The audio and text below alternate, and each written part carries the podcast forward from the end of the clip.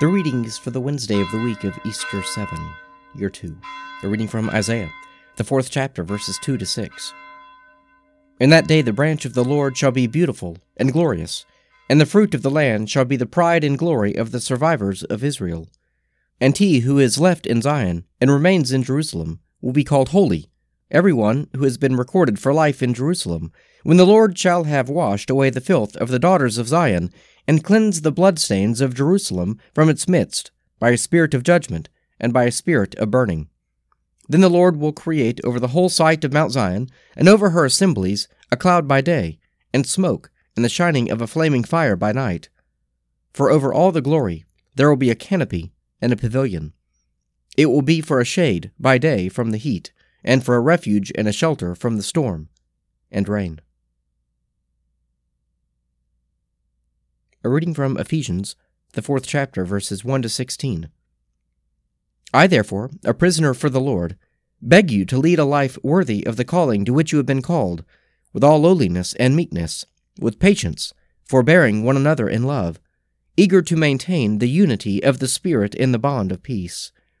There is one body and one Spirit, just as you are called to the one hope that belongs to your call one Lord, one faith, one baptism, one God and Father of us all, who is above all and through all and in all.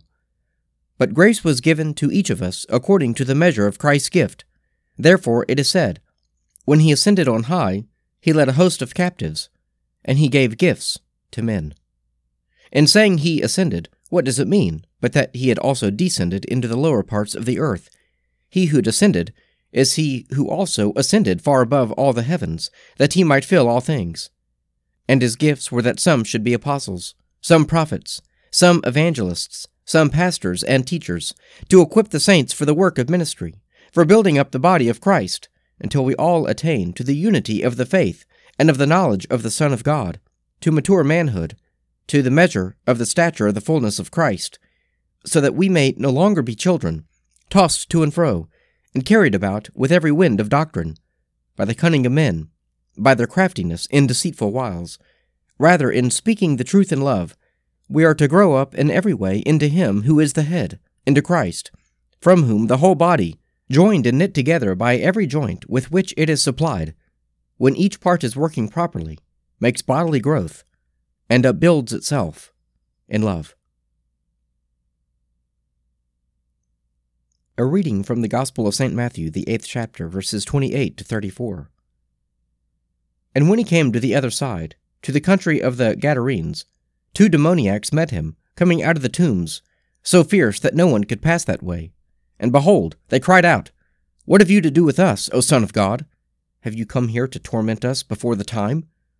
Now a herd of many swine was feeding at some distance from them, and the demons begged him, If you cast us out, Send us away into the herd of swine. And he said to them, Go. So they came out and went into the swine, and behold, the whole herd rushed down the steep bank into the sea, and perished in the waters. The herdsmen fled, and going into the city, they told everything, and what had happened to the demoniacs. And behold, all the city came out to meet Jesus, and when they saw him, they begged him to leave their neighborhood. Psalm 42 As the deer longs for the water brooks, so longs my soul for you, O God. My soul is athirst for God, athirst for the living God. When shall I come to appear before the presence of God? My tears have been my food day and night, while all day long they say to me, Where now is your God?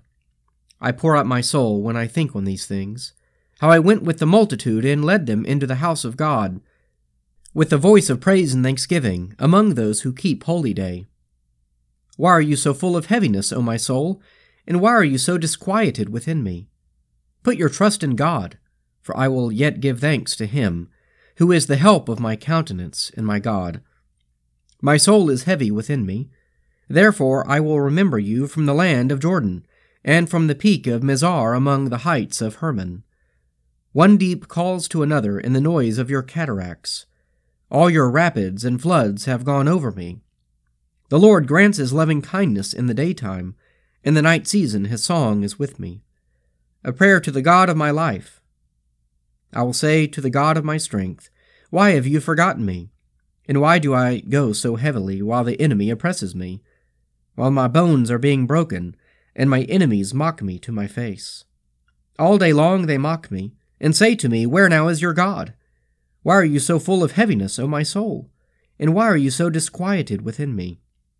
Put your trust in God, for I will yet give thanks to him, who is the help of my countenance and my God. Let us pray. Our Father, who art in heaven, hallowed be thy name. Thy kingdom come, thy will be done, on earth as it is in heaven. Give us this day our daily bread, and forgive us our trespasses, as we forgive those who trespass against us. And lead us not into temptation, but deliver us from evil. For thine is the kingdom, and the power, and the glory, forever and ever. Amen.